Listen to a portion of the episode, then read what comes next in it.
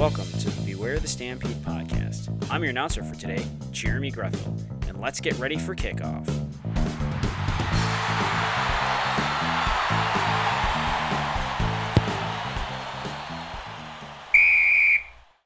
Good morning, Bills Mafia. And hopefully, everyone is doing well today here on this game day edition against the Seattle Seahawks for the 1 p.m. kickoff in Buffalo. I'm Jeremy Grefforth from BewareTheStampede.com, and thank you for joining me this morning. First of all, if you're not following me on Twitter, please follow at BWR The Stampede, and you can also follow on Instagram and Facebook at Beware the Stampede. Also, make sure you go to BewareTheStampede.com to enter the giveaway that we're working on with Joe from Believers Talk to give away an autographed Don Beebe jersey, which is going to be ending the 22nd of this month. So make sure you go there, log your entries, get them in. A couple different ways you can enter.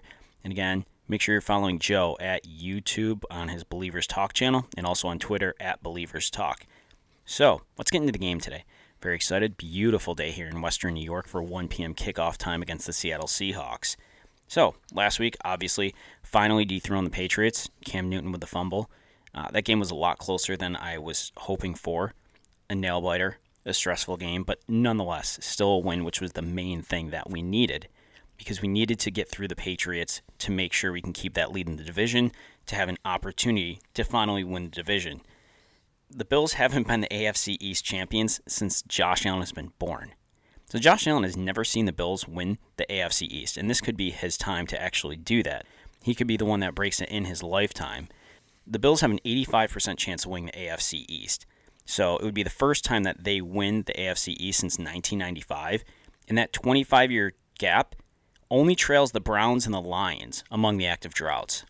Uh, Seattle coming to Buffalo, um, they've actually only played the Bills in Buffalo three times, which is actually the fewest road games against any team that was in the NFL when Seattle joined in 1976. So it's pretty interesting. Last time the Seahawks were in Buffalo was uh, 2008, where the Bills beat them 34 to 10 in the opening game. Now, we're all thinking, and I thought this too, actually. Maybe we're not all thinking this, but most of us probably were. Well, the Bills get a 1 p.m. start. That's good, right? Because the Seahawks, it's going to be 10 a.m. for them. Probably going to be a little sleepy still. Might not be used to the, the time change, a little sluggish. Unfortunately, that's not true. That actually doesn't really work in our favor. 1 p.m. Eastern start time, which is the 10 a.m. start for the Seahawks, actually doesn't favor us. They've gone 18 and 6 in their last 24 10 a.m. Pacific starts. And by that, they've also won 10 in a row, including all seven since the beginning of the 2019 season. Seattle's actually already won two of those games this year, which was at Atlanta and Miami. Um, they actually have another 10 a.m. Pacific start time game this later this year when they play Washington on the 20th of December the whole hope that they're going to start out sluggish because it's going to be early in the morning for them is not really a statistic we can base much off of. Now, granted, it could just be coincidence. Seattle's a really good team. They have been the past few years. While we can sit here and say, wow, they're 10 0 in the past 10 starts at, at 10 a.m. Pacific, they're just a really good team, too. I mean, Russell Wilson is playing at an MVP caliber level this year. Obviously, you've got Lockett and Metcalf. Um, their rushing game not as strong as obviously the passing game, but nonetheless, when you've got two guys like that you can throw to, that does change things quite a bit. One thing the Bills need to continue to do that they did do a better job of last week to make sure that we can try and keep this game close because I do think this is going to be a tight game. I do think it turns into a shootout is the penalties. You know, this year we've got 53 penalties for 503 yards.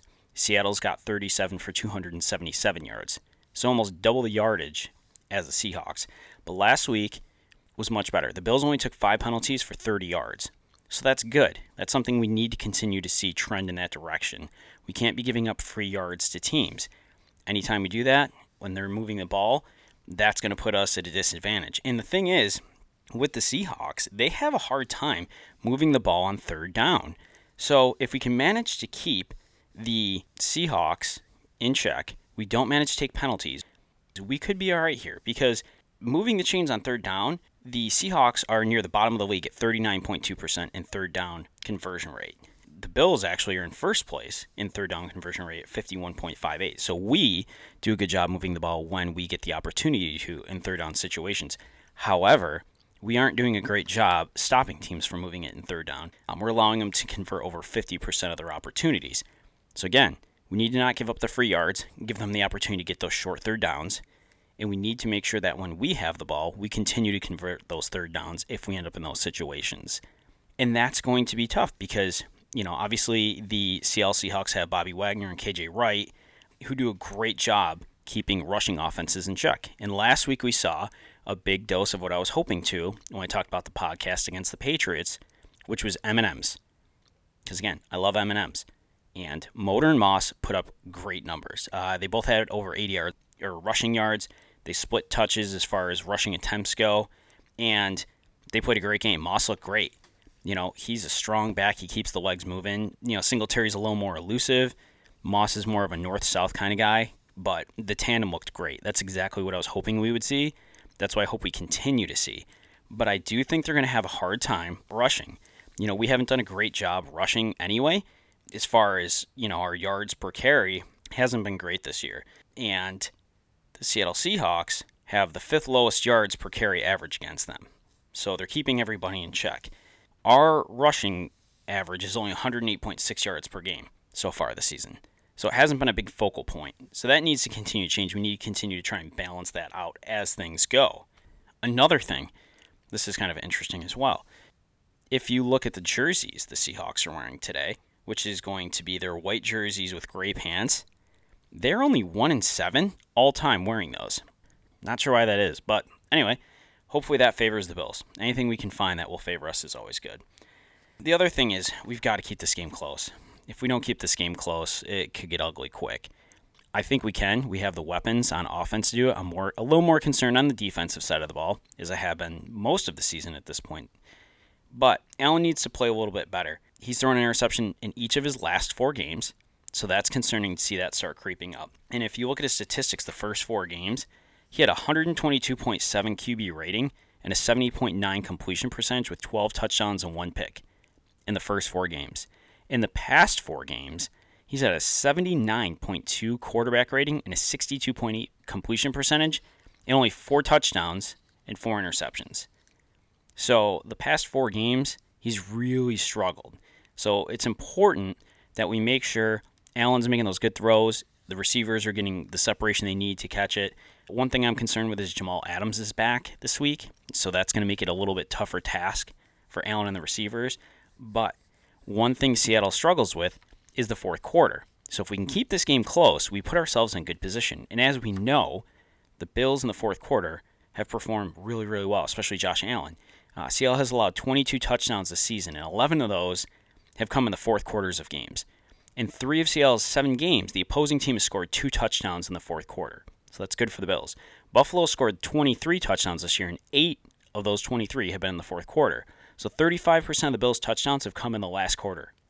If we can keep this game close, with Josh Allen as our quarterback, looking at the statistics that we have in front of us, it does favor the potential of the Bills to come back and pull it out or keep the lead if we're in the lead. I would prefer that over the other option. However, one thing to keep in mind if we are in a situation where we're down by two touchdowns, we are not out of it. Okay? So we don't need to sound the alarm bells and, and go into panic mode. They just need to do what they always do, which is continue to move the ball, perform. Josh Allen's great in the fourth quarter. We all know that. The Bills can put up the points in the fourth quarter and just be smart with the ball. Don't make mistakes. Don't take penalties. Don't make turnovers. And we could be okay. And I feel pretty confident about that. The other thing everyone's really concerned with DK Metcalf. One, I really wanted to draft the guy. I like him a lot. I liked him in the draft. I liked him in college. I thought he was going to be a great player. He's turning out to be a great player. Now, I know he didn't perform fantastically well at the combine, but I'm one of those guys that I would rather see actual field game experience and how they're performing games than I would over the combine. Because the combine, you have one bad day, that changes everything. It doesn't mean that that's how good you are, not how good you are. It's just trying to put everybody in a base metric that can be measured. Because you could have guys coming from Alabama that are super good playing some top competition, and guys coming from I'll say Georgia Southern, you know, Tyler Bass. And you got to try and find a way to level out the metrics to say, okay, on a even playing field, this is where everyone matches up. DK Metcalf, the guy's just a freak. I mean, the guy just has raw talent, raw natural ability. And that's hard to measure. And some days you're going to have a bad day. That's just the reality of it. But in actuality, he's been killing it. So, one thing with Metcalf this year is he's probably going to be the number one target, which means White will probably play on him most of that game, which is good. Now, the thing is, everyone's worried about him. Everyone's worried about Tyler Lockett. I'm worried about Lockett as well. But in respects to DK Metcalf, White is one of the best cornerbacks in the NFL. When DK Metcalf gets one of the top cornerbacks on him, he struggles to get the ball. He struggles to have any sort of production. An example of this is, is Patrick Peterson, who they just played last month. In that game, Peterson tracked Metcalf on 42 of 49 of his routes, and he allowed only one catch for six yards on four targets.